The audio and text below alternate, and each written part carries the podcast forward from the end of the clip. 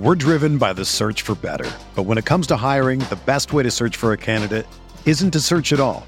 Don't search match with Indeed. Indeed is your matching and hiring platform with over 350 million global monthly visitors, according to Indeed data, and a matching engine that helps you find quality candidates fast. Ditch the busy work. Use Indeed for scheduling, screening, and messaging so you can connect with candidates faster. Leveraging over 140 million qualifications and preferences every day, Indeed's matching engine is constantly learning from your preferences, so the more you use Indeed, the better it gets. Join more than 3.5 million businesses worldwide that use Indeed to hire great talent fast. And listeners of this show will get a $75 sponsored job credit to get your jobs more visibility at Indeed.com slash BlueWire. Just go to Indeed.com slash BlueWire right now and support our show by saying that you heard about Indeed on this podcast. That's Indeed.com slash BlueWire. Terms and conditions apply. Need to hire? You need Indeed. This podcast episode is brought to you by Coors Light. These days, everything is go, go, go. It's nonstop hustle all the time. Work, friends, family expect you to be on 24 7. Well, sometimes you just need to reach for a Coors Light because it's made to chill. Coors Light is cold lagered, cold filtered, and cold packaged. It's as crisp and refreshing as the Colorado Rockies. It is literally made to chill. Coors Light is the one I choose when I need to unwind. So when you want to hit reset, reach for the beer that's made to chill. Get Coors Light in the new look delivered straight to your door with Drizly or Instacart. Celebrate responsibly. Coors Brewing Company, Golden, Colorado. Support for this podcast comes from US Bank. When it's time for a new credit card, the best ones do way more than just buy stuff.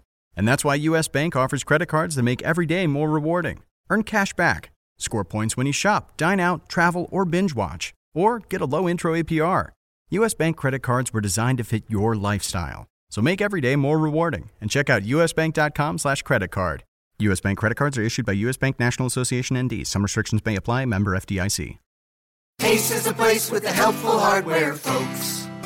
At Ace, your backyard's right in our backyard, which means we have hand-picked products that are right for the birds in your neighborhood, like premium bird seed, suet, birdhouses, and feeders. Stop by your local Ace and get everything you need to attract the birds you want, including Ace Wild Bird Food, on sale now. Now through Tuesday only, when you buy two 20-pound bags of wild bird food, get a third bag free. Only at Ace, the helpful place. Offer valid through February 28th at participating stores.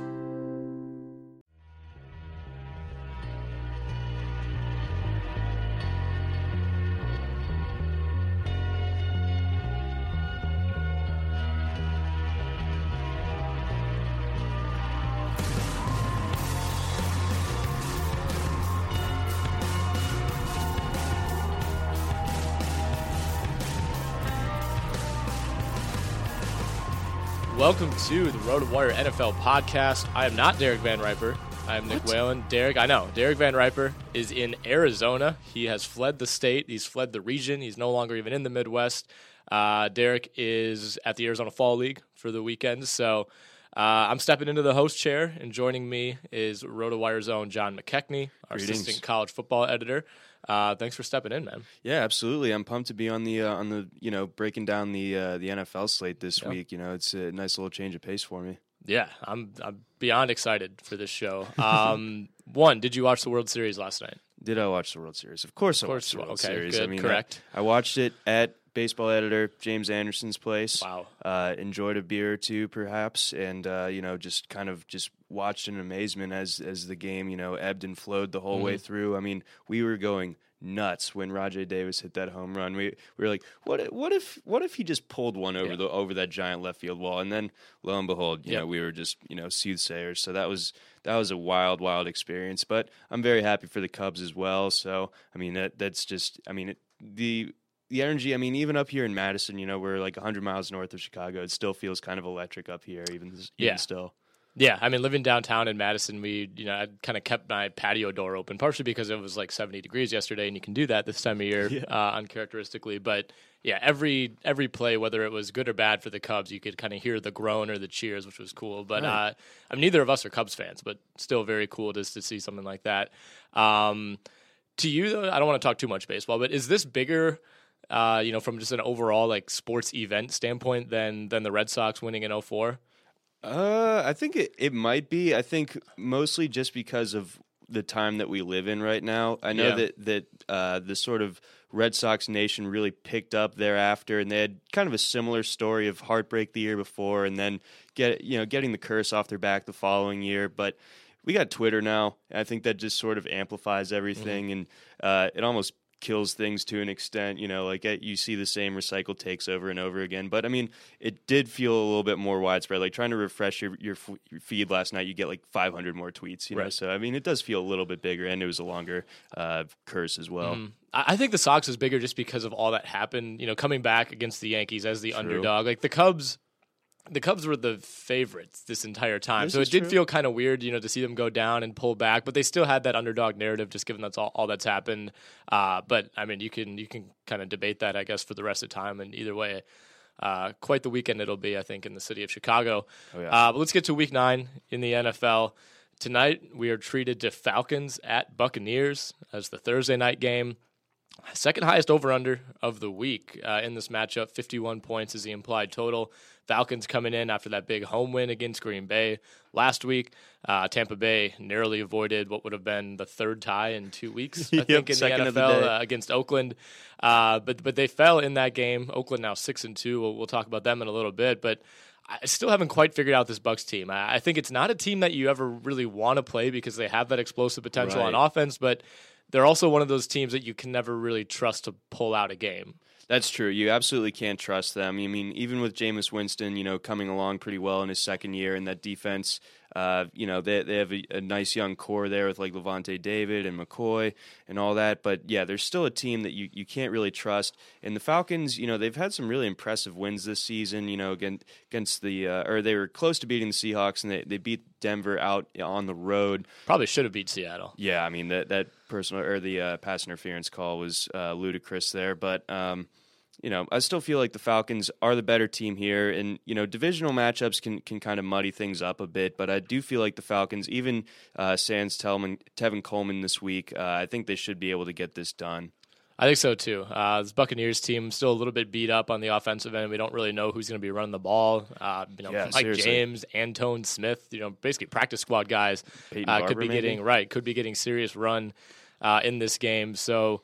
You know, from a fantasy perspective, outside of Mike Evans, outside of Cameron Brate and, and Jameis Winston, it's kind of a crapshoot uh, for that Tampa Bay offense. Right. But you know, with the Falcons, it's business as usual. Like you said, no Tevin Coleman, but you still like Devonta Freeman quite a bit. Um, I mean, it's easy to forget how good that Green Bay team has been against the run. So not really a surprise that he didn't go off last week.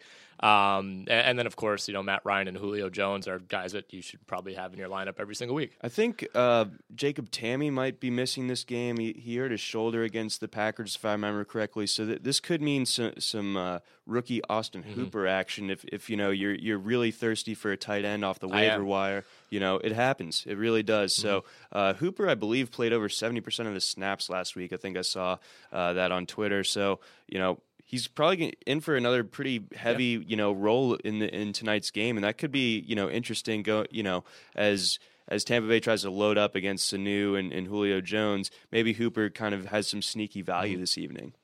Yeah, I, I think absolutely. I mean, you look at Julio Jones last week. I mean, a game when Matt Ryan throws three touchdowns, he approaches 300 yards, only has seven incompletions. The Falcons score 33 points. You would probably assume that Julio Jones was a big part of that. He wasn't necessarily, at least in the box score. You His know, looked- his, his presence is a big like, part of that. gimpy, but yeah, yeah. I mean, just three catches for 29 yards. Um, and, and there is talent elsewhere in this receiving course. Anu had a big game last week. Taylor Gabriel, uh, and then Freeman, of course, getting involved through the air as well. But Mm-hmm. no, I think you're right on Austin Hooper. Five catches last week, uh, caught all five of his targets, and Jacob go. Tamme has been ruled out for tonight, so he is going to be the starter. Let's get to Sunday's games. We'll just get this one out of the way. Uh, Jags Chiefs. You know, the Chiefs are seven and a half point favorites. That seems about seven and a half points low to me uh, in Kansas City. I mean, that's this is a KC team that doesn't exactly blow teams out. Right, you know, it's that's kind the of, it's kind of they, they just kind of let their opponents bleed out slowly. Uh, but I think this was one where they they could kind of go for the throat slash uh, pretty quickly. Jacksonville's down 27 to 0 against a bad Titans team on Thursday last week. They do get a little bit of a longer week uh, to prepare, but they also fired their offensive coordinator. They promoted their quarterbacks coach. And the quarterback has made Blake Bortles worse. Right, yeah. So you're kind of rewarding him for doing a poor job at what he's supposed to be doing. Now I don't. They apparently just don't have a quarterbacks coach now. Blake Bortles is flying in his own private coaches. Um, Oh yeah, the the. Jags, like, I mean, this is supposed to be the the year by Jag Mm-hmm. standards, and that's that means like nine and seven. Uh, and it, things are not things are not great in Jagland right now. I'm a little bit worried about this. Even though KC is beat up on the offensive end, this this should be an easy win. That's true, and and you know, uh, as of yesterday, I believe Spencer Ware was still not through concussion protocol. So you know, everyone uh, is is running for Charcandrick West on on their waiver wires, and I think they even stooped as low as to work out uh, Trent Richardson earlier this week. I saw that. I, I, don't love that. Like every team is like, I don't want to do this, but we, got- mean, to bring him in. he's in. there. Give, give Trent a call. What's he up to? He's running on the beach, you know, Yeah. posting workout vids. So yeah, uh, you know, obviously you want West i- in in your backfield this week, but yeah, I would imagine that, that the Chiefs, even with the Jaguars coming on uh, like a little bit of extra rest, and the Chiefs a little bit banged up with Alex Smith, you know, got got banged around last week, so He, could- yeah, he might not play. Nick- It sounds we- like he's probably not going to play. Potential Nick. Foles sighting, like that. That's probably why the spread is as low Yeah. as, as, as surprisingly low. as and still said. seven and a half. I mean, in the NFL is is right. relatively high. That's you true. do wonder, yeah, if, if they had a full complement of running backs and their starting quarterback, this might be a 10 and a half, 11 point spread, and, and rightfully so. Uh, Jacksonville's broken. I mean, I, Yeah. the nice thing is you got to look at Blake Bortles and say like. He has if you if he's your starting quarterback in season long, like you haven't, you're not out of it. You know, he's he's true. been putting up numbers. He did, you know, maybe the most garbage time performance in NFL history on, Thursday That night. was you see the you see the end that that score, you know, is what 36-24 or something. Like it's like, oh, all right, Mm-hmm. That like wasn't 300 yards. yeah, he was absolutely touchdowns. dominant when they were in If you look basically the when the Chiefs score, were yeah. in prevent in the second half. Um, so there's nowhere to go but up, I guess. You know, maybe this little meeting with his with his QB guru does something. Uh, but this Jags team, I, I fear, having watched you know pretty much every minute of all their games this year, they they kind of like visibly quit. I think on this coaching staff, feel like that. I think Bradley's lost the it. discipline is gone. I mean that it, I haven't, you know, the, the players haven't said anything, and that's nice. But you can just tell. I mean, when you're when you get two players ejected a couple weeks ago, and Mm-hmm. Jalen Ramsey commits a, you know, one of the players who was ejected, Ramsey comes back the following week, commits a, you know, a just really really bad late hit personal foul on the first possession of the game. You got guys throwing helmets on the sideline, Bortles included. They just it, they just look like a, a really broken football team, top to bottom, and you know even even this banged up Chiefs team, I think should be able to pull this one out. I think so too. Um, Steelers Ravens. You're a Ravens guy. We'll move right into right into them. Jury's still out on whether uh, Ben Roethlisberger plays in this game. Probably going to come down to a game time call. Uh, but we'll start with Pittsburgh. Even if it is Landry Jones under center, does that change at all how you feel about skill position guys? You know, Antonio Brown, Sammy Coates, Markus Wheaton, Le'Veon Bell. I think, uh, first off, do you remember when this game used to be fun? Like when Yes. people used to look forward to this game? DVR and I talk about teams that seem like they play eight times a year, and, and the Steelers and the Ravens is one of those matchups. Yeah, it always used to be like a lock to, to one of at least one of those games would be on national television. yeah. Uh, one thing I will say, at least in recent years, because we we've seen a trend where neither or, or we're not having both teams be good at the same time. Mm-hmm. Uh, and usually, what happens is the team that's playing or having the worst season kind of drags the better team down into the mud with them. You, that's what we saw with the Ravens last Mm-hmm. year. I was witness, live witness to the Ryan Mallett game. Uh, The game? the game, yes. Uh, he was wearing number seven. You know, Kyle Boller's number. A little bit disrespectful to give, I give his thought number so away too, like yeah. that. But you know, uh, you live and you learn. But you know, looking at this game, I, I'm not worried about a guy like Antonio Brown or Le'Veon Bell if Landry if Landry Jones is starting. But I, I would be a little bit more worried if, uh, for like the ancillary characters, Mm-hmm. your Sammy Coates, your Darrius Heyward Bays, and so on and so forth. Right. Because uh, you know, I think that Jones is is extremely limited as a passer and. Brown is pretty much the only sure thing, and and uh, Coates really he just needs to get open way down the field. I'm not sure that Jones can get it there uh, accurately whatsoever. So that that that sort of uh, takes the venom out of out of Sammy Coates for this week. Although the Ravens will do their best to try to let him get behind them. Yeah, yeah. I think I mean Coates over the last two weeks. I think just five targets, one catch. I mean he hasn't really been the same without that. Roethlisberger deep ball threat. Uh, Antonio Brown though, I mean virtually quarterback proof at this yeah, point. if, you, not if you're a guy who should benching be Antonio. Brown, then I'd like to see a receiving Right, core yeah. otherwise. No, you're right though about this matchup. Um, you know, it, it, has lost its luster a little bit, and I, I think it was always such a defensive-based matchup. You know, Joey Porter against Ray Lewis, mm-hmm. Levon Kirkland against Peter Boulware, whoever. Like now, like all those oh, yeah. those like kind of early. Early 2000s, late 90s stars have kind of yeah, Ed Reed, you know, they've they've kind of faded out and uh, you know, it's a new era, I guess, of, of football, and there's just not those household names in this matchup. There's really not. I mean, it, uh, I don't think that there's one single guy on the Steelers defense. You're like, yeah, he's the guy. I mean, I guess maybe Ryan Shazier, but you know, mm-hmm. what? It's really a question of like when he's does he Ohio pull State his guy. I can't really. Yeah, I'm not a huge fan. And then you know, Mo, C.J. Mosley on the other side of the ball. He's a Bama guy, so he's like, good. You he's know, very good though.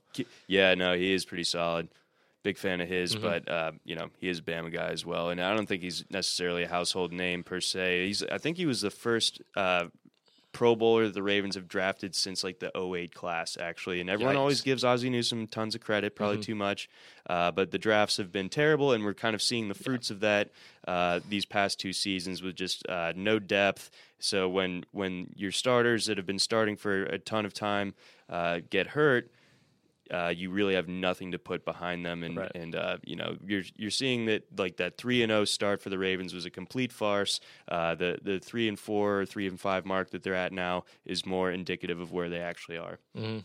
Ravens might get Steve Smith back uh, in this game. He hasn't played in just about a calendar month. Uh, probably going to come down to a game time call for him as well. Looks like he didn't practice today. Not a great sign, but Nope. he's old, so he doesn't necessarily have This to is true. practice. He's an old man.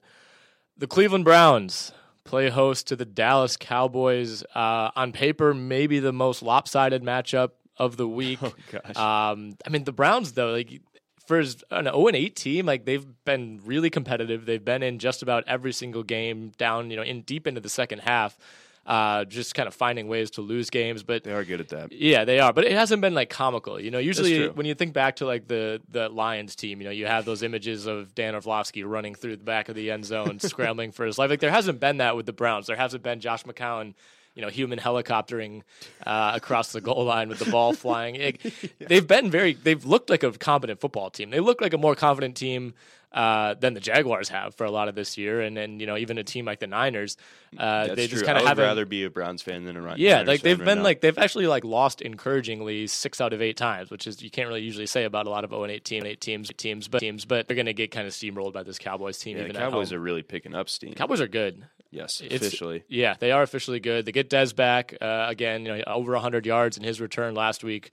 Uh, a very like Dez. Dez catch in the end Mhm. zone for a touchdown, but you know, a catch that four other receivers in the NFL maybe make. Yeah, to, to Um, hang on to that ball when when it was really getting swatted out by, by a cornerback. I mean, the the cornerback had a perfect position to, to Mhm. knock that ball out. So you you are right. Like that that really was something that pretty much Dez and only a handful of other guys make. Yeah, and, and that's what really does brings. You know, Mm-hmm. we haven't seen him over a large sample yet with with Dak Prescott, but it's those type of plays. You know, even if he's not getting targeted 15 times, it's you know those, those one or two really valuable targets that no one you know no other receiver on this team, and like we just said, not many receivers in the league uh, can make those type of plays. Is a seven and a half, or excuse me, just seven point spread. Uh, is, that enough? Cowboys by seven? Well, you got to think. You know, we we just talked about this Jaguars Chiefs game. Is, is this as uh, you know as lopsided or more lopsided? I would I would say probably yeah. I mean the the Cowboys are really rolling right now. They are on the road though, correct? Yes, correct. Okay, so I mean that that that does add an element uh, for sure. You know, for a rookie quarterback, of course. Uh, but I, I don't think that, that Cleveland's going to be able to slow down Ezekiel Elliott. Um, I think that he's going to be a huge problem. I mean, like pretty much the the Cowboys' offense is so balanced; they can hurt you in so many different ways. Uh, that I, I think that there's no way that, that that they get you know below probably like 28 points. And that defense has been playing well enough. They're a little bit banged up right now. Not really sure what like Morris Claiborne's uh, groin issue uh, is gonna is gonna turn out to be on Sunday. He's having a nice year, uh, and I think it's his contract here coming up. You know, coming off his rookie contract, and he's kind of needed that. Um, but we'll have to see what's going on there. But I, I just don't really see, even with Josh McCown at the helm, I don't really see this Cleveland offense uh, putting up more than like 17 points here. So I think the, the Cowboys should be able to get this, even though Cleveland did just trade for uh, Jamie Collins from the Patriots. Although I, I feel like if you're a team and the and the Patriots call you and they're like, yeah, we want to we want to trade somebody, there's something horribly wrong just- with just that person. Un- disconnect your phone. Uh, if it's a cell phone, just stop, you know, hammer throw it, it- something. it like just don't river. even like don't even answer that call. Like as soon as you answer it, you're done. Like It's- even it's even if even if like I'm picturing like the Cleveland's Matrix. GM is just like saying like he's trying to say no, but his mind is just like not cooperating with his mouth, and is like yes, we will do that. We will give you whatever you want. A third round compensatory pick. yes, exactly. And uh, yeah, you, you just kind of you just can kind of see how like. I, I just feel like Collins is gonna like go down for the season with some injury in like the first play of the game on Sunday, and he'd be like, "Oh, yep, of course." Yeah, Um, probably. Cleveland's the second worst rushing defense in the NFL right now per game. Okay. Uh, per carry, they're you know third or fourth worst, something like that. Uh, but they're allowing 144 yards per game. Uh, that's second only to San Francisco, which is allowing 185. Uh, that's obscene in the modern NFL. Um, but I mean, Zeke Zeke's had some big games. He's had some big carry games. If you're Dallas, um, you know, kind of knowing that this Cleveland team does have a tendency to hang around, uh, especially at home, I think you just you don't you don't ask Dak to do too much, even Sure. though he's shown that he's capable of doing uh, quite a bit more than he was maybe in week one or two. You just got to let Zeke handle this. I mean, this could be a big, big game for Ezekiel Elliott. Yeah, we're going to see him, you know, finishing off 15, 20 yard runs and, and doing like the, the keep feeding me uh, sign several times throughout this game. I think he, we're going to see him push for over 20 carries. And with that, you know, he's pretty much a, a, about as big of a lock as you're going to see for season long or DFS to, to, to crack the 100 yard mark this week and probably find the end zone. I think he's one of the chalkier plays. I mean, this matchup just sets up so well for him. And, you know, like you said, they, they, they tend to just feed him the rock and they, they don't really tend to ask Dak to do too, too, too much. So I think we're going to see a huge game from Elliott here. Yeah, I mean, this is after this game for Dallas. Uh, you know, you would think, uh, at least projecting out, that they'll move to seven and one if they beat the Browns. Things toughen up a little bit. They're at Pittsburgh next week. You know, presumably Ben Roethlisberger will be back for that. Right. Home to the Ravens, probably a winnable game. Home against Washington, uh, which I believe handed them their only loss on the season. Correct? I think so, yeah. or was it the Giants? Somebody in the division. Um, and, and then after that, the Giants again, Buccaneers, Lions, and then at the Eagles to finish out. yeah, that's, not, it's definitely not an easy stretch. No, it's not. So, I mean, the NFC East, I don't think is decided by any means yet. Uh, but Dallas firmly in the driver's seat, and, and they could kind of expand that this week. The New York Jets are at the Miami Dolphins. Dolphins come in off of the bye week. Uh, Jets just squeaked one out over that Cleveland team we just talked about. Uh, the big story here is Jay Ajayi, right? I mean, if we're talking fantasy, the last two games that he's played, 200 plus yards. He's looked, you know, drawing Ricky Williams comparisons Oh, for, you know, numerous reasons.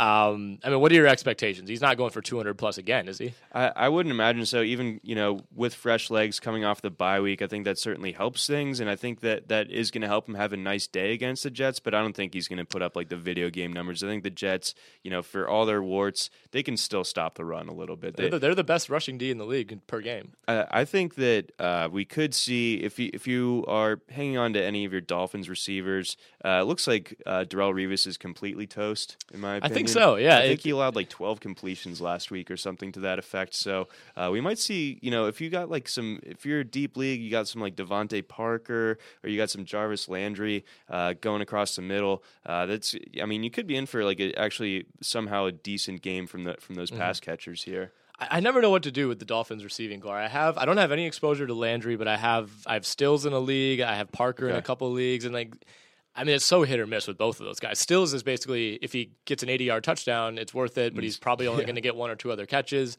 Parker, like the targets seem to be there, but sometimes Tannehill is just so off that it doesn't really matter. I mean, Parker to me, eh, oh, Parker, I guess, and Stills kind of compared to like Robinson and Hurns for how that's worked out this year. Okay, I think that's a fair comparison. And then, uh, you know, uh, Landry, just because of how he's used, uh, he actually is still pretty viable, especially if you play in like PPR formats or if you're you playing in, a, in like a PPR format for, for DFS purposes, uh, because he gets a huge target volume and he's, you know, he's like the de facto receiver that's open within 10 yards of the field, and that's pretty much the only area that you're really trusting Ryan Tannehill to hit with any sort of accuracy. So that really helps his his uh, target count. It really helps his uh, like if, uh, his like catch rate. So uh, he's a guy that you can definitely look for. He's not you, you know your deep threat per se. That would be more the Parker or Stills, but Right. you know as we saw in Week One, and as many owners.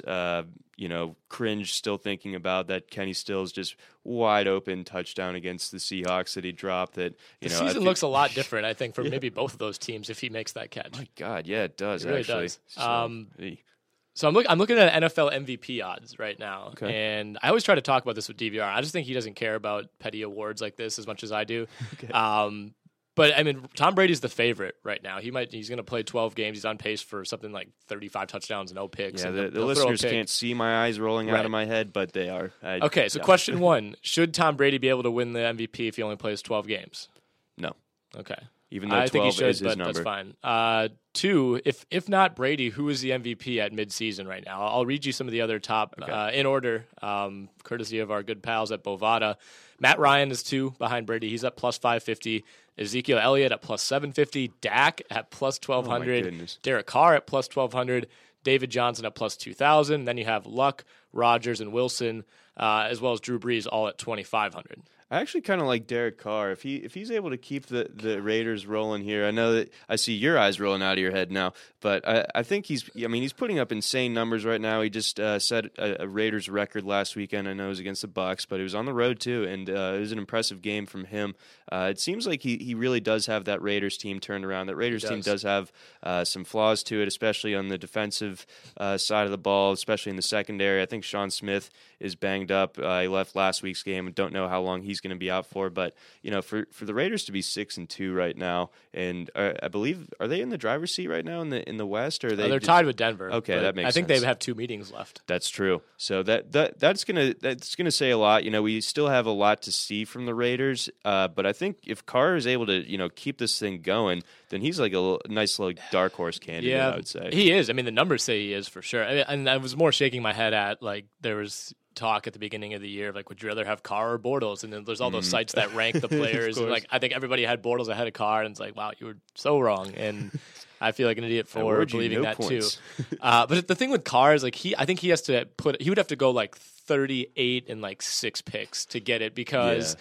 Like Dak and Zeke playing in Dallas, like if that if that Dallas team wins like 13 games and Zeke rushes for 1900 yards and like 20 yeah. touchdowns, like I don't one, I don't a rookie's never won MVP, right? I, I don't At least not in like the quote unquote modern era. Right. Um, so that would be something in itself. And the the Dak thing is interesting. Like I don't know, I would not bet on Dak Prescott right now just because we don't even know if he's going to be starting in it two weeks. It would be crazy if Dak won it. Like That for, would be for as like you know, quote unquote, like valuable. If you if you look at the MVP, not as the best player, but the most Yeah. valuable, um, then you know he, he's certainly a guy that you you could consider. But I mean, at the end of the day, I mean, he's. He's not like running like a child-proof offense the way like RG three was Mm-hmm. uh, his rookie year. I mean, the, the, you know, he has a little bit more freedom uh, and responsibility there, but I, I still, I mean, those just aren't MVP numbers. No, that's know? the thing. It's like I think if if you're going to say, all right, I'm going to, you know, in the scenario Dallas wins 13, 14 games, whatever, you're going to say, all right, I'm giving the award to a Cowboy. Like Zeke to me is the clear favorite there. Like I, mean, this so, is as good as Dak's been. Like he's been good relative to what we expected. I think more so than relative to like how you would rate an MVP. Yes. Um, but what do you? What are your? How surprised, I guess, are you that Dak's been able to do this as someone who analyzed him, you know, heavily as a college as a college football player and then as kind of a pre-draft prospect? Right. I mean, uh, you know, he was a guy I, think that was in my top five or just outside of it. You know, in the pre-draft rankings, uh, he's a guy that I expected to be a little bit more of a project. Uh, certainly, once Romo goes down, once Kellen Moore goes down. Uh, you you see like okay, this guy's going to have to start, and then you see what he's able to do in the preseason, and and you're you're amazed by it. It's like wow, there's really no drop off from what he was doing at Miss State right now. This is this is unbelievable. And then of course, you know, as always, the detractors come jumping in, and the, oh, it's a preseason game, like you know, and they're all freaking out, and you know, just trying to give him as little credit as possible, despite the fact that Dak, Dak probably couldn't have been playing any better at that point. And he's, he's been able to carry it over to an extent this season. You know, he, I think last week was a little bit of a tougher matchup. Didn't play as well as we've seen, but he still had like a really nice like day for fantasy purposes. I think, uh, or his touchdown late in the game uh, won me a matchup, which was awesome. Um, and I think I think that yeah, Dak Dak's a guy that's uh, nothing is too big for him. I would say like he he's extremely level headed, always has been, and I think that's one of his biggest uh, strong suits. And he's got a he's got a nice arm. He just knows how to how to like uh, be in the pocket, uh, and he can obviously make plays if things break down, and, and you know get himself down the field uh, for some nice runs as well. So yeah, Dak's playing about uh, as well as you could have possibly hoped uh, him to play in his rookie year form. Yeah, I, I think it's interesting. I mean, Dallas basically has like locked up number one and two in offensive rookie of the year voting, which is kind of crazy and Yeah, kind of like that's. I mean, that's how good those two guys have been. That Carson Wentz is basically out of it at this point. Four yards Um, per attempt last week or something. right. It was, embarrassing. Well, the thing with Dak is like not only is he thrust into this position to start right away, like it's starting for the Dallas Cowboys, who are like you know clearly the most popular team I think in football right now nationally. Mm-hmm. You know, this is a guy who's from Louisiana. I don't I don't know who he rooted for growing up, but you know there's a lot of Cowboys crossover into a state like that. Um, you know, probably the Saints, I suppose. Um, but still, I mean, just just kind of obscene how how good he's been, and it's been a lot of fun to watch. in that spotlight, so that's Yeah. a good point. Speaking with the NFC East, uh, the Eagles four and three taking on the Giants in New York this weekend. Uh, I mean, is either of these teams making the playoffs? Uh, I'm not really sure. I mean, you got to kind of look at the landscape uh, the, of the rest of the NFC right now. I mean, uh, you got the Packers in contention for a wild card. Uh, the Bucs, you know, at three and four are second in their division, uh, along with the Saints. So that that's probably not. Well, where out. let's see, like where where are the wild cards coming? What divisions? It seems like the East it would be your odds-on favorite. I mean, outside of outside of uh, Packers or Vikings, I would say. I- so it's got to be one of these two teams. So this really does kind of become a pivotal matchup here. Right. Well, that's the thing. It's like I, I still think so. I think Green Bay probably gets a wild card, or maybe Minnesota, depending on how that shakes out. I mean, th- we'll get to the Vikings in a little bit. I mean, that they look all of a sudden a little bit, more, quite a bit more shaky than Yes, they, they did do. two weeks ago. Um, but even Detroit, I mean, is at four and four. Um, uh, clicking to a me, little bit. Arizona is still right there. Like that's a team you don't want to play. Like if it's week 17 and you have to play Arizona in basically like a play-in game, Mm-hmm. I would side with Arizona. Um, so I still, you know, they're three, four, and one. I still look out for them. But right, like you said, I mean, the NFC East is by record the best division uh, in the NFL right now. I mean, you got six and one, four and three, four and three, four, three and one. Um, so it's really anybody's, uh, you know, game, I guess, behind Dallas to, to Mm-hmm. try to jockey for a wild card spot. I just feel like the Giants, Eagles, and the Redskins are all just going to beat up on each other and all finish like It does feel eight. that way. And uh, uh, you know, I think any one of those teams can beat the other one. I, Mm-hmm. I think that you know e- each team presents like a different terrible matchup for for the opponent for the opposition. I think like the Giants are going to be able to throw on the Eagles a little bit this week. I think you know it helps that the Giants. Uh, are coming off a bye week. They should be reasonably well rested. Uh, you know, and then the Eagles had to play a, a very contested, uh, you know, late Sunday night game. So I think they might be a little bit wiped out here, uh, and they're going on the road, I guess. So I think I think the Giants, uh, I give them the edge here personally. Um, but you know, you could easily see. Uh, you know, a team like the Redskins beating either one of these teams moving forward. I think I think you put it right. Like they, these teams are just going to kind of cannibalize each other, and that's kind of been the case in recent years. I don't think that that's necessarily going to change this time around. Yeah, I've I've gotten much more into like picking games these last two seasons than I have fantasy. Um, and still love fantasy, and you know everyone who works at RotoWire obviously does. But uh, just picking games has made me like just hate pretty much every team because like the, there's so many like you. this season alone. There's there's like three teams that I trust week to week. It's like New England. Denver and, and maybe there's only two, probably just those two at this Yep. point. May- Some Pittsburgh when when Big Ben is healthy, but I mean, the entire NFC East uh, outside of Dallas right now is a complete crapshoot week to week. Same with the North, same with the South, same with the West. Like it's just a, a nightmare season for for pools like that. Uh, Detroit at Minnesota uh, in an NFC North matchup. I'm a little bit worried about the Vikings. Um, I think we're allowed to be at this. Point. I point. think so. Yeah, you. Uh, this feels a little bit like the Bills situation where like they made a very reactionary decision, and and Norv Turner resigned. You know, but you don't just resign for no reason. You know, it seemed like they probably gave him the chance to say you can either step down or we're getting rid of you. Yep. So you have a new OC coming honor. in, taking the reins on a short week uh, with only what a two three days basically to to prepare. Yeah, exactly. After an Um, embarrassing loss to the Bears on right Monday night. exactly yeah embarrassing good, good, Zinger. good pun there um so to me this five and a half point line uh, for for the Vikings, even at home, does seem a little high because they the offense hasn't shown up either the last two weeks. The defense hasn't been as dominant, Nope. and this Lions team can kind of throw all over on anybody. I mean, they look they've looked bad in like two or three games, but they've looked very good. Yeah, they in were three or they four had others. won like four. They had won four straight going into last week, and Yeah. you know, I, oddly enough, like one of the weirder just sort of trends of this season is that I believe Houston's unbeaten at home.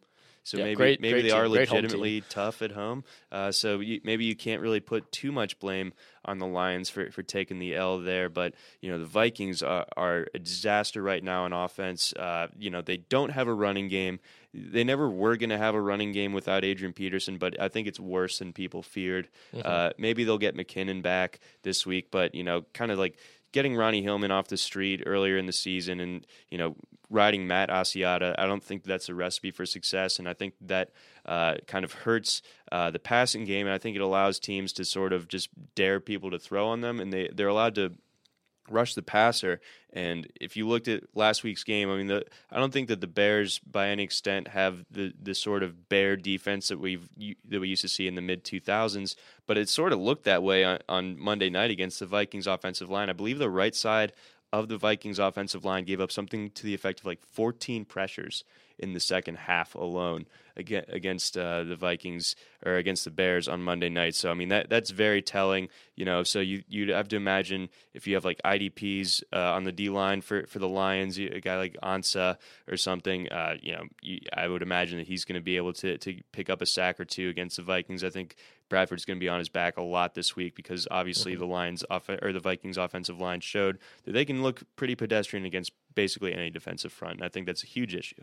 Right. Yeah, I think this Vikings team probably played a little bit over its head for the first five weeks of the year, and I was heaping on the praise, man. It So was bad. I. I mean, they looked awesome. Even you know after AP went down, that the offense started looking better. But I think it's starting to show now that they don't really have any weapons in this offense outside of Stefon Diggs, and he hasn't really Maryland been fully guy. healthy since week three. Um, so yeah, I mean, I'm, I'm not out on the Vikings by any means. I still I still think they're the best team in this division because Green Bay has looked so shaky. Mm-hmm. Um, but you know, it, it's going to be a fun fun race over the second half. Do you need a website? Why not do it yourself with Wix.com? No matter what business you're in, Wix has something for you. It's used by more than 84 million people worldwide. Wix.com makes it easy to get your website live today. If you need to get the word out about your business, it all starts with a stunning website. With hundreds of designer made customizable templates to choose from, the drag and drop editor feature, there's no coding needed. You don't need to be a programmer, nor do you need to be a designer to create something beautiful. You can do it all yourself at Wix.com. Wix empowers business owners to create their own professional websites every day. When you're running your own business, you're bound to be busy, too busy, too busy worrying about your budget, too busy scheduling appointments, too busy to build a website for your business. And because you're too busy, it has to be easy. That's where Wix comes in. With Wix, it is easy. It's also free. Go to Wix.com. That's W I X.com to create your own website today. The result is stunning. All right, let's move on to Panthers and Rams.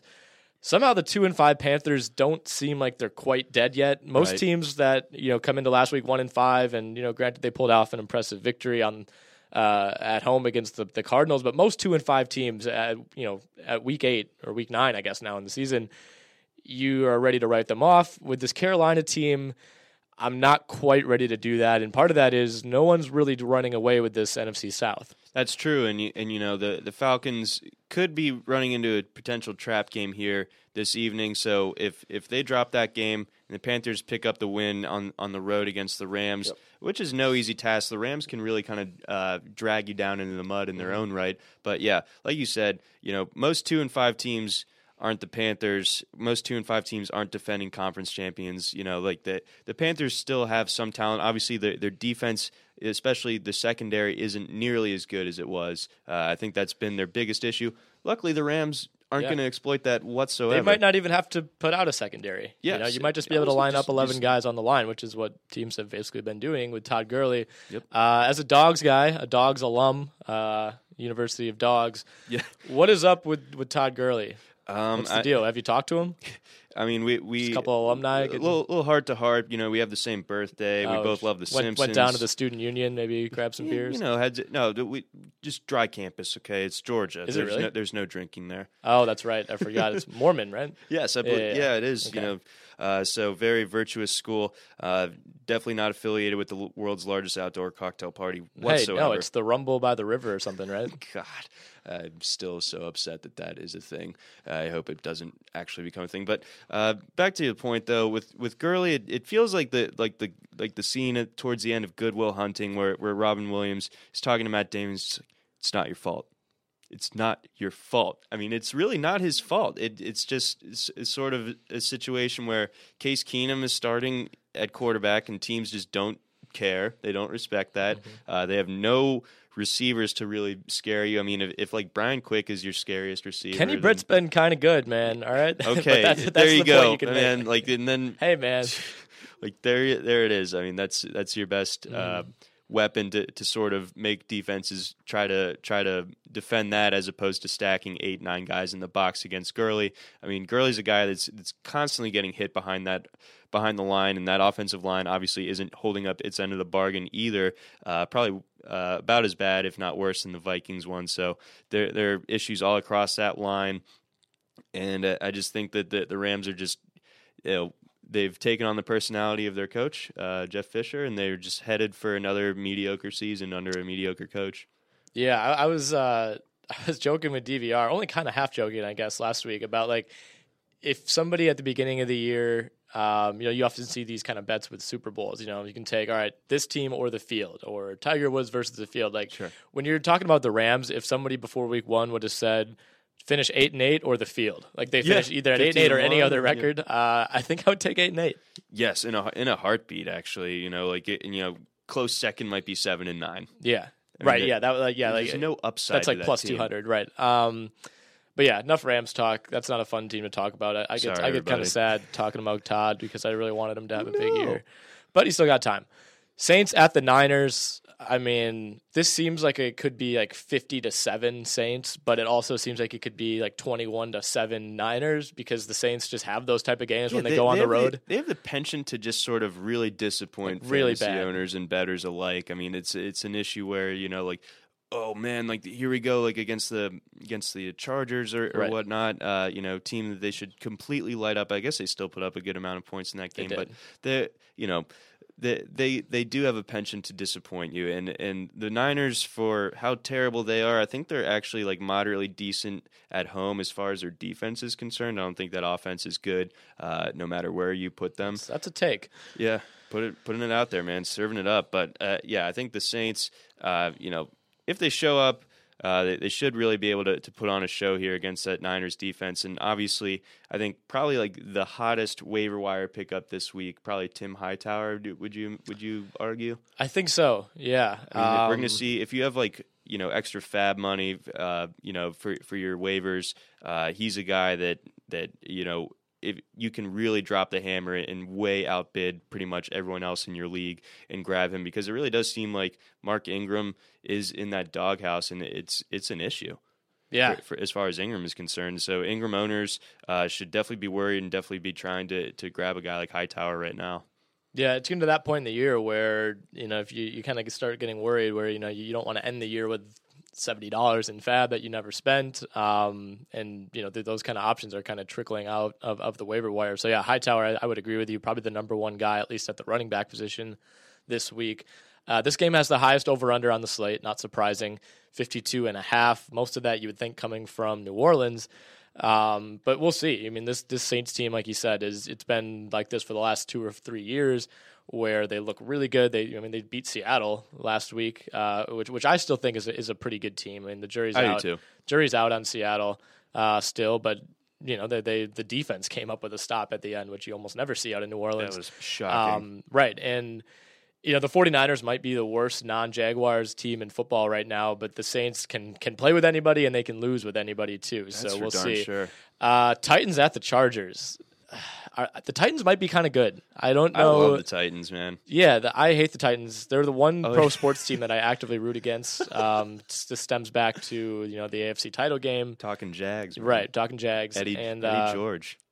yeah, I Sorry. mean, don't don't bring that. I mean, he's a Buckeye too, which is like double. Oof, and now he's on he's in like plays and stuff. Um, What? yeah, he's he's on like Broadway now. Really? Yeah, yeah, Good for him, I guess. right. It's, it's kind of cool actually. Yeah, uh, but the Titans can run the ball. They ran all over Jacksonville last week. Mm-hmm. Um, they have two of I think like the top twenty running backs in the league. One of them's probably top five in Demarco Murray, Yep. and Derrick Henry I think would be starting for sixty percent of teams in the league, seventy percent. I mean, he's that good. I really think He is, and when he when he got drafted by the by the Titans in the second round, I, I liked the draft slot for him. Yeah. you know, I, I think that you know uh, his issue of being able to to really get up to speed immediately. Um, I- think that was always going to prevent him from being a first rounder in all likelihood. But going to the Titans, I was like, why? Like, it, you know, he's not going to see any any work behind Demarco Murray. But you see what happens. Uh, you know, last week Demarco uh, injures, I believe, his toe or his foot, uh, and they let uh, Henry out of of the um, out of the doghouse, I guess, and he was able to. He only ran for like 3.8 yards per carry or something like that, but I mean, he looked a lot better than that. I mean, he's just he. You watch him and you're like, yeah, that's a guy I would want on my team. He's just a force. Yeah, I mean he's such a, an asset to have as your second running back. Um, Yeah, but he, he's so similar to Murray, I think, in, in a lot of ways. You know, the way he runs, the you know, a lot, you see a lot of these two back systems. You know, scat back and then a power back. Like these guys are both power backs who can run too. I mean, it's not like this is T.J. Duckett out here. I mean, they're both six one, six two. I mean, Henry's listed at two fifty. Who knows where he's actually at? Mm-hmm. Um, but yeah, I mean, sixty yards on sixteen carries against Jacksonville. Had a fifteen yard touchdown. Um, he looks really good and, and did some damage through the air as well. So We're coming up on the one year anniversary Yeah. of the Derrick Henry uh, versus Leonard Fournette game. We are. from last year, and uh, Fournette had like 31 yards on 16 carries, and, and Derrick Henry ran for 210 yards and, and three touchdowns, and effectively stole the Heisman out of Leonard Fournette's hand uh, that night. So I'm really excited for this week's matchup. For you know, a little bit off topic there, but Where is Fournette's draft stock at? This is just my personal curiosity. I I mean, it, feel like I hear something different every week. It and it does it does kind of change every week. I mean, like uh, once he missed his second consecutive game earlier this season, you start to wonder because he ha- he hasn't looked explosive at all this year. You know, he he hurt that ankle in in fall camp, and then he banged it up against the Badgers. I think he's been like demoralized mentally after that Badger game. it really did feel that way a little him. bit actually, Can't and blame him. yeah, I mean, who, who can? But uh, uh, the sort of just savagery that you saw from from him against Ole Miss makes you think that he's back. And if he plays like that, then he's like a surefire first rounder. So you know, uh, this week is obviously a huge test. Bama, best defense in the country. Uh, always seems to be that way. Uh, always seems to give Fournette a tough time the last two times that he's faced them. Uh, so this is a really big proving ground for him. And I think if, if he's able to, I mean, it's obviously not going to be one game changes his draft stock completely, but if he has nice film against a team like Bama, that then I think that's going to uh, really uh, favorably factor in for his draft stock overall. I, I still imagine that he'll be uh, probably running back one, especially with with uh, how shaky like Nick Chubb's been this year.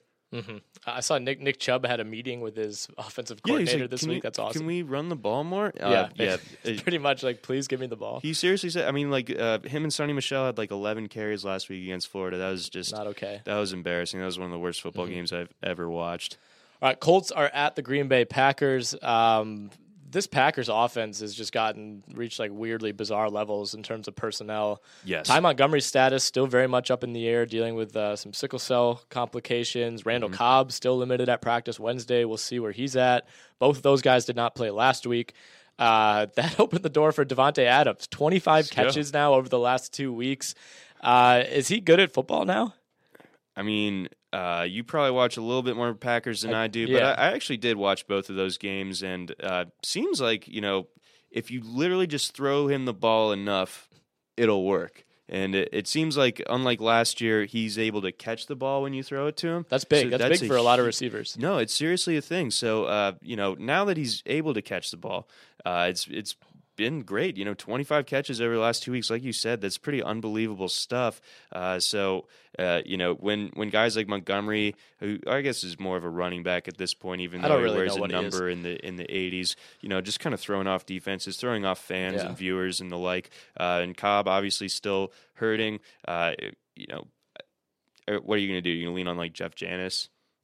Maybe I don't know. Some people probably are. I, his folk, Um, folk hero Jared Abbrederis is gone. I mean, Yeah, did- tough. have you been able to open up on the air about about losing Abbrederis?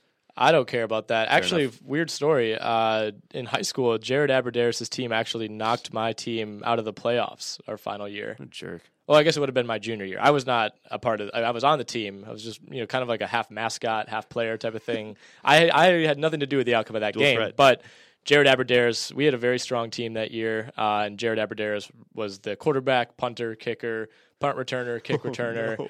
and just he was good. I mean, it was a relatively close game, but he he was that good, He's and it's not really a surprise to see how his career has turned out.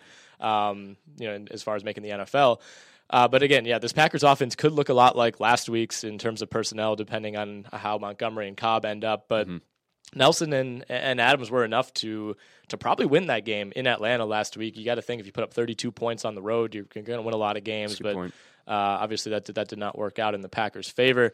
They parted way with Knile Davis earlier this week, which you would think is a good sign for someone like James Starks returning soon. Um, but right now, I mean, it might be another week where it's Rodgers and, and Aaron Ripkowski leading the team in carries, as was the case uh, in Week Eight. Jeez, that's that's uh, very interesting. you really just hope that Montgomery comes back at that point. Did you? Like 12 yeah, 15 that's the thing. I was like, I, fe- I don't know if there was something internal with Davis, but like, you don't make that move right without some knowledge that you're getting one of those guys back. You would hope. I think part of it was a financial thing where like they, Yeah. they didn't have to pay him if they cut him in time. Well, I think they didn't have to give up the pick either. right. The compensatory pick that would have gone to, to KC there. Yeah, so, Uh, they, so they that's pretty much saw like it wasn't going to work out, and yeah, I mean, I think you you're probably onto something in in the sense that uh, you know they might be uh, pretty close to getting some you know some depth back at the running back position, uh, but you know it was also just a shrewd you know business decision Mm-hmm. essentially. Yeah, a lot of those in Green Bay. Did you see you watched the game last week against Atlanta? I did. Did you see the? Uh, I, I think it had to be first or second and goal from about the two or three when they ran like they ran like a bubble screen to Ripkowski. Oh God, yeah. Unbelievable! like that was I- Ingenuity. I, love that play, but like I've never seen it thrown to a fullback. Yeah, yeah. If you if you're throwing any sort of you know like get this guy in space and the and the guy's name is Ripkowski, like it, Right. there's probably yeah, you got to get something- Ripkowski out in space. Like let him make a move. Like I just thought that was Get just one of the weirdest calls I've ever seen. But that's that's where the Packers are at. Like he was like maybe their best option for that play. I think we're gonna probably see like that patented. Uh, Texas Tech is the team I always think about that ran that that jailbreak screen for Crabtree. you know, where you, you know you get three four yards downfield and then just cut in with with the whole line kind of coming out and. We might see that with Ripkowski this week. That would be Uh, incredible. but real quickly on the Colts, like I, I kind of like the Colts this week. I think the Packers are are just so shaky offensively. Like they seem due to have one of those weeks where they just can't move the ball. Um, yes. Uh, I, don't, I hope that's not the case because they're a hell of a lot more fun to watch when they can move the ball. Um, but you know th- this Colts team is bad, but they still have Andrew Luck, who, when healthy, is a top five or six quarterback in the league. That receiving corps is finally getting healthy. Uh, you know the offense has not been that bad outside of that line. Right. Uh, so we'll see if Green Bay can can get pressure on the on the quarterback. Yeah, copy and paste the whole thing about uh, you know they're they're good besides the offensive line. Copy and paste that from like 2012, and uh, you know every single week it seems to fit. They, I don't know why they've just decided to sit on their laurels as far as their offensive line is concerned. I know they drafted Ryan Kelly in the first round this year, but just feels like that line is is just like eternally. It's just like one of those like famous, you know, like the Ravens always used to have a good defense. You always used to think of them as Mm-hmm. a, you know for their strong defense. Like you you think of Indianapolis and you're just like For their bad line. Yeah, for their bad offense. Like it's something you can always point to at least. Yeah. I mean, I, I guess you probably think of Andrew Luck if you're a normal person, but you know that line is is really Mm-hmm. atrocious. So the the Packers should, you know, as any other team, should be able to get a lot of pressure and get a lot of hits Mm-hmm. on Andrew Luck this week. But I do kind of see where you're coming from as far as the the offense maybe potentially turning into a clanker because you know that sort of personnel that they have, it's not. It's not a bankable 32 points every single No. week like we like what I feel we like saw they last played week. as well as they could have last week. Yeah, Given, Given the absolutely. situation, and I don't know if they can replicate that. Although the opponent, no, not as formidable, and true. you're at home, so things working in favor of the Packers. Uh, all right, we'll get to the Sunday and Monday night games in a sec. I have to do. Uh, this read for Fan Clash. If you love to play fantasy football and think you know more than the rest of the sports world about it, we have a website for you. You can put that fantasy knowledge to the test on Fan Clash Trivia, the number one sports trivia site for cash and prizes. RotoWire, that's our company, has teamed up with FanClash.com to bring you NFL Week 9 and Week 10 trivia with cash on the line. RotoWire will be running free contest on FanClash.com against RotoWire experts on November 9th as well as November 15th. Again, it's a free contest for all, all RotoWire users with cash prizes on the line. Reserve your spot now. You will compete with RotoWire's own Kevin Payne. All right. Shout out to train. Kevin uh, on November 9th to see who really knows the most about NFL trivia from all of the Week 9's action. Cash prizes go to the top 100 scores, is when the top five also win free six months to RotoWire on the house. Uh, go to fanclash.com slash RotoWire to sign up now. Man, we're, we're going to have Kevin, I think, on the XM show on Saturday. I cannot wait to see how fired Nice. up he is for this. Like, you're not winning any Bills trivia against that guy, so don't don't even try. Forget Really. AFC East in general, you're probably just out. Uh, all right, Broncos at Raiders Sunday night. This is a good Sunday night game. Probably the best one we've had we in a have while. Like good Monday or good national TV games, like pretty much across Right. the board this week. Finally, Six and two against six and two. I mean, there's been a lot of complaining about how the schedule is shaken out this year, but it doesn't really get a whole lot better than this. Mm-hmm. Uh, one of these teams is making the playoffs in the AFC West, right? I, to me, it's still Denver. I mean, Oakland has looked at times better offensively than Denver has, but Mm-hmm. I still bank on a very good defense than I do what's looked like a very good Oakland offense. That that's a very fair point. Um, but I think the the Raiders' biggest area of concern is something that the Broncos just aren't really able to take advantage of. Sort of like what I was saying about uh, the Panthers coming out west uh, to face the Rams uh, with a with a very shaky secondary. It's too bad that the Rams can't do anything about it. I think that you know we're we're seeing a little bit of the same boat here, maybe not to the same extent, but uh, you know the Broncos passing def- or uh, passing game uh, with Siemian at the helm is just not very formidable. I mean, it, it's sort of uh, more of the same of what we what we saw last year with a, with an extremely aged and limited Peyton Manning, and obviously uh, with Brock Osweiler. So uh, that they're not going to really be able to burn the Raiders uh, through the air. And uh, C.J. Anderson's out for the year now, so they got to ride Devontae Booker.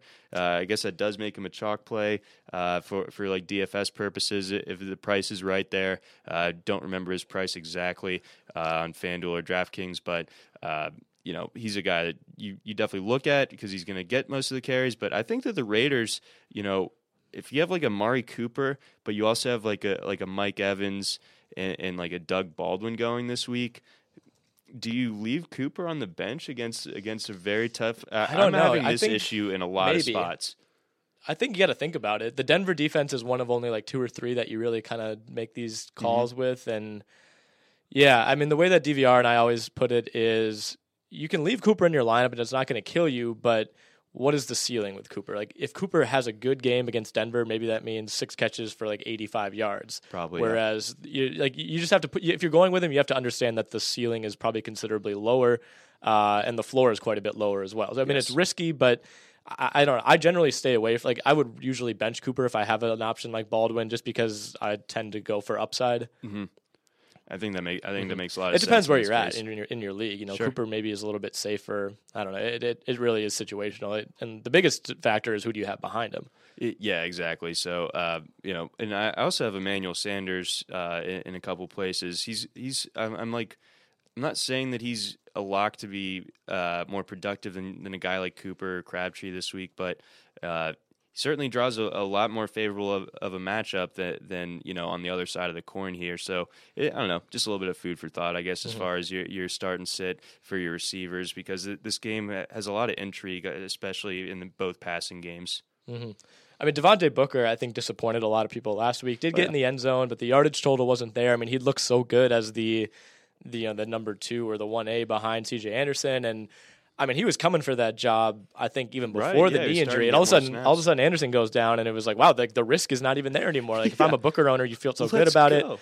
Uh, but still, I mean, I, I still think he's a, a really, really strong play going forward. I wouldn't get too worried so, about a, a somewhat disappointing performance in week eight.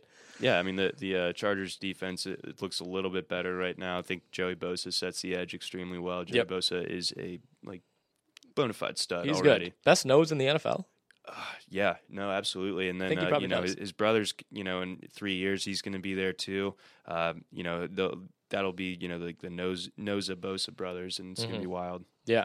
Uh, Bills at the Seahawks. Like, what a weird matchup. I feel like these teams have never played ever in the yeah, history of the not NFL, even since though I'm like sure the they days have. of Ricky Watters. Yeah, right. Yeah, man. Shout out Ricky Watters. We got to get him on the podcast. Yeah, we do. Um, Seattle does not look great. They still are in, you know, very much in control in the NFC West, partially because Arizona has kind of taken a step back. Mm-hmm. The Rams, you know, at three and four, I think this is probably the their ceiling for through the first eight games. You know, Mm-hmm. I think everyone kind of expected uh, them to be a little bit worse. San Francisco totally out of it at one and six. So. I mean, Seattle might only need to get to ten wins to take this division this year. just like the old days. Right. Yeah. Exactly. I mean, this is this is your uncle's NFC West now. um, So I mean, this is a nice match. I mean, the Bills always seem to get up for these primetime games, but on the road, traveling cross country, mm. you're losing a couple hours. It's daylight savings this weekend.